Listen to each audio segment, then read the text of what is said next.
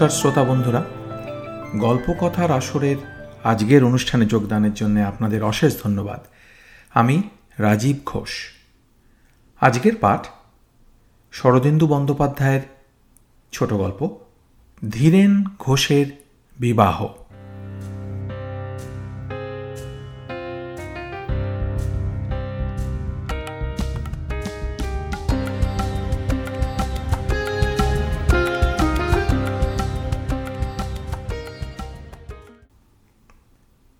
শ্রীযুক্ত ধীরেন ঘোষের বয়স তিপ্পান্ন বছর।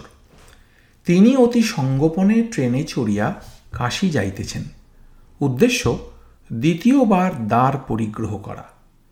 ধীরেনবাবু অবস্থাপন্ন ব্যবসায়ী, তাহার প্রথম পক্ষ হইতে কয়েকটি কন্যা আছে, সকলেই বিবাহিতা ও সন্তানবতী। গত বছর ধীরেনবাবুর স্ত্রী মারা গিয়াছেন। অতঃপর এ বছর তিনি আবার বিবাহ করিবার সংকল্প করিয়াছেন। বয়স পঞ্চাশোর্ধে হইলেও তাহার শরীর এখনও বেশ মজবুত আছে। কিন্তু এই সহজ কথাটা কেহ বুঝিতে চায় না। তিনি বিবাহের ইচ্ছা প্রকাশ করিলেই চারিদিকে একটা মস্ত গণ্ডগোল বাঁধিয়া যাইবে। মেয়েরা কান্নাকাটি করিবে, জামাতা বাবাজিরা মুখ ভার করিবেন, পাড়ার ছোঁড়ারা পাগড়া দিবার চেষ্টা করিবে। তাই ধীরেনবাবু গোপনে গোপনে নিজের বিবাহ স্থির করিয়াছেন এবং একটিও বরযাত্রী না লইয়া চুপি চুপি কাশি যাইতেছেন। কাশিতে পাত্রী ঠিক হইয়াছে। একেবারে বিবাহ করিয়া বউ লইয়া বাড়ি ফিরিবেন, তখন যে যত পারে চেঁচামেচি করুক, কিছু আসে যায় না। রাত্রির অন্ধকারে হু হু শব্দে ট্রেন ছুটিয়াছে। ধীরেনবাবুর কামরায় দুটি মাত্র বাঙ্ক একটিতে তিনি শুইয়া অন্যটি খালি। ধীরেনবাবু কল্পনাপ্রবণ লোক নয়। অতীত বিবাহিত জীবনের স্মৃতি কিংবা আগামী বিবাহিত জীবনের স্বপ্ন তাহার চিত্তকে আন্দোলিত করিতেছে না। তিনি মাঝে মাঝে ঝিমাইতেছেন, আবার জাগিয়া উঠিতেছেন। মন সম্পূর্ণ নিরুদ্বেগ। গভীর রাত্রে ট্রেন একটি স্টেশনে থামিল। কামরার বাহিরে কয়েকজন লোকের গলার আওয়াজ শুনিয়া ধীরেনবাবু ঘাড় তুলিয়া দেখিলেন, এই যে এই গাড়িতে একটা বাঙ্ক খালি আছে, তুমি উঠে পড়ো। আর তোমরা? আমরা অন্য গাড়ি খুঁজে নিচ্ছি। একটি নবযুবক গাড়ির মধ্যে প্রবেশ করিল এবং শূন্য বাংটার উপর বিছানা পাতিতে প্রবৃত্ত হইল, ট্রেন ছাড়িয়া দিল। নীরেনবাবু মিটিমিটি চক্ষে চাহিয়া দেখিতে লাগিলেন, ছোকরা নিশ্চয় বিবাহ করিতে যাইতেছে। কোঁচানো ধুতি, সিল্কের পাঞ্জাবি, বয়স আন্দাজ বাইশ তেইশ, চেহারা মন্দ নয়। বিছানা পাতা শেষ হইলে যুবক বিছানায় বসিয়া তরিবৎ করিয়া একটি সিগারেট ধরাইল। নিরুৎসুক চক্ষে তাহাকে দেখিতে দেখিতে ধীরেনবাবুর মনে হইল, যুবককে তিনি পূর্বে কোথাও দেখিয়াছেন। সম্প্রতি নয় অনেক দিন আগে। কবে কোথায় দেখিয়াছেন মনে করিতে পারিলেন না। কিন্তু তাহার বসিবার ভঙ্গি, অঙ্গ সঞ্চালন সবই যেন চেনা চেনা। ধীরেনবাবু হঠাৎ জিজ্ঞাসা করিলেন, কদ্দূর যাওয়া হচ্ছে? যুবক চমকিয়া তাকাইল। এতক্ষণ সে ধীরেনবাবুকে ভালো করিয়া লক্ষ্য করে নাই। এখন দেখিল একটা চিমসে গুছের বুড়ো শুইয়া আছে। সে তাচ্ছিল্য ভরে বলিল, গয়া, বিয়ে করতে যাচ্ছেন? হ্যাঁ। ধীরেনবাবু পাশ ফিরিয়া শুইলেন এবং ঘুমাইবার চেষ্টা করিলেন। ঘুম কিন্তু সহসা আসিল না। কে এই ছোকরা, কোথায় তাকে দেখিয়াছেন? আর একটা অদ্ভুত যোগাযোগ। আজ হইতে ত্রিশ বছর পূর্বে ধীরেনবাবুও গয়ায় বিবাহ করিতে গিয়াছিলেন, এমনকি রাত্রি ট্রেনে চড়িয়া তার প্রথম শ্বশুরবাড়ি ছিল গয়ায়। আশ্চর্য।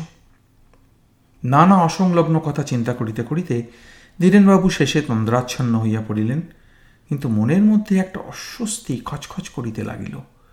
প্রত্যুষে ধীরেনবাবুর ঘুম ভাঙিল। তিনি ঘাড় ফিরাইয়া দেখিলেন, যুবক নিজের বাঙ্কে নিদ্রা যাইতেছে। তিনি উঠিয়া বসিয়া এক দৃষ্টি যুবকের পানে চাহিয়া রহিলেন। তাঁর বুকের ভিতরটা আনচান করিতে লাগিল। চিনি চিনি করিয়াও কেন চিনিতে পারিতেছেন না?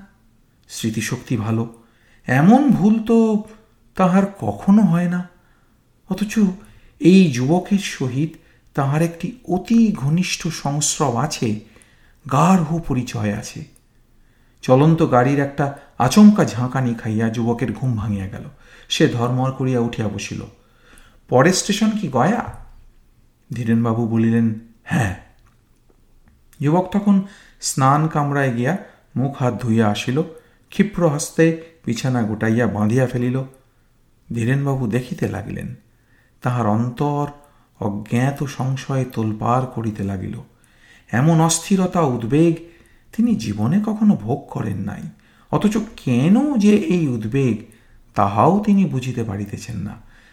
কেমন একটা মানুষকে চিনিতে না পারার জন্য এতখানি ব্যাকুলতা কি সম্ভব? গাড়ির গতি মন্থর হইল গয়া আসিয়া পড়িয়াছে। যুবক সিগারেট ধরাইয়া প্রশ্ন করিল, আপনি কোথায় যাবেন? ধীরেনবাবু ক্ষীণ কণ্ঠে বলিলেন কাশী। যুবক তাহার প্রতি এমন একটি দৃষ্টিপাত করিল যাহার অর্থ, কাশি যাবার বয়স হয়েছে বটে। গয়া স্টেশনে আসিয়া গাড়ি থামিল। যুবক নামিবার উপক্রম করিল। ধীরেনবাবু ব্যগ্রভাবে জিজ্ঞাসা করিলেন আপনার নাম কি? যুবক বিরক্তভাবে ফিরাইয়া থাকিল। আমার নাম শ্রী ধীরেন্দ্রনাথ ঘোষ বলিয়া সে নামিয়া গেল। ধীরেনবাবু স্তম্ভিত হইয়া বসিয়া রহিলেন। দীর্ঘকাল তাহার আর বাহ্য জ্ঞান রইল না। যে লোকটিকে তিনি কিছুতেই চিনিতে পারিতেছিলেন না, তাহাকে চিনিতে আর বাকি নাই। সে আর কেহ নয়, তিনি স্বয়ং। ত্রিশ বছর পূর্বে ধীরেনবাবু যাহা ছিলেন, এই যুবকটি সেই। শুধু চেহারায় সাদৃশ্য বা নামের ঐক্য নয়, সাক্ষাৎ তিনি এ বিষয়ে কোনো সন্দেহ নাই। কিন্তু ইহা কি করিয়া সম্ভব হইল? ধীরেনবাবু স্বপ্ন দেখিতেছেন না তো? তিনি চোখ রগড়াইয়া চারিদিকে চাহিলেন। না, স্বপ্ন নয়, সূর্য উঠিয়াছে, তিনি জাগিয়াই আছেন। তাহার স্মৃতিশক্তিও উদ্দীপ্ত হইয়া উঠিয়াছে। মনে পড়িল, ত্রিশ বছর পূর্বে তিনি যখন বিবাহ করিতে যাইতেছিলেন তখন গাড়ির কামরায় একটি বৃদ্ধ ছিল। বৃদ্ধ তাহাকে জিজ্ঞাসা করিয়াছিল, কদ্দূর যাওয়া হচ্ছে? তিনি উত্তরে বলিয়াছিলেন, গয়া।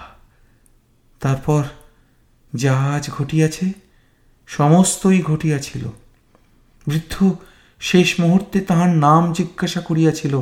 নাম শুনিয়া বৃদ্ধের মুখে স্তম্ভিত বিস্ময়ের ভাব ফুটিয়াছিল। সে বৃদ্ধ কে ছিল? সেও কি যুবক? ধীরেনবাবুকে দেখিয়া নিজের অতীত যৌবনকে চিনিতে পারিয়াছিল? এমনিভাবে কি অনন্তকাল ধরিয়া চলিতেছে? এই সময় তিনি ধর্মর করিয়া গাড়ি হইতে নামিতে গেলেন। দেখিলেন গাড়ি চলিতেছে। গাড়ি আবার কখন চলিতে আরম্ভ করিয়াছে তিনি জানিতে পারেন নাই। তিনি আবার ফিরিয়া আসিয়া বসিলেন। তাহার যৌবন এখন গয়ায়। আজ রাত্রে তাহার বিবাহ। তবে ধীরেনবাবু কোথায় যাইতেছেন? গয়ায় তাহার বিবাহ। তিনি কাশি চলিয়াছেন কি জন্য? অতি প্রাকৃত ব্যাপার। বিশ্বাসের যোগ্য নয়। একটা মানুষের দুইটা বিভিন্ন বয়স যুগপথ বর্তমান থাকে কি করিয়া? কিন্তু ধীরেনবাবু সর্বান্তকরণে জানেন ইহাই সত্য। ওই যুবক যে তিনি তাহাতে তিল মাত্র সন্দেহ নাই। কি করিয়া সম্ভব হইল তাহা অবশ্য তিনি জানেন না, কিন্তু সম্ভব হইয়াছে। ইহাই কি যথেষ্ট নয়? পরে স্টেশনে গাড়ি থামিতেই ধীরেনবাবু গাড়ি হইতে নামিয়া পড়িলেন। কাশি যাইবার আর প্রয়োজন নাই। দ্বিতীয়বার দ্বার পরিগ্রহেরও প্রয়োজন নাই। আজ রাত্রে তাহার প্রথম পক্ষের বিবাহ।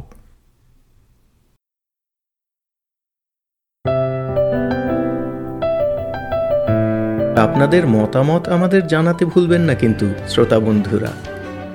আমাদের ওয়েবসাইট গল্প কথার আসর dot org G O L P O K O T H A R K S O R dot O R G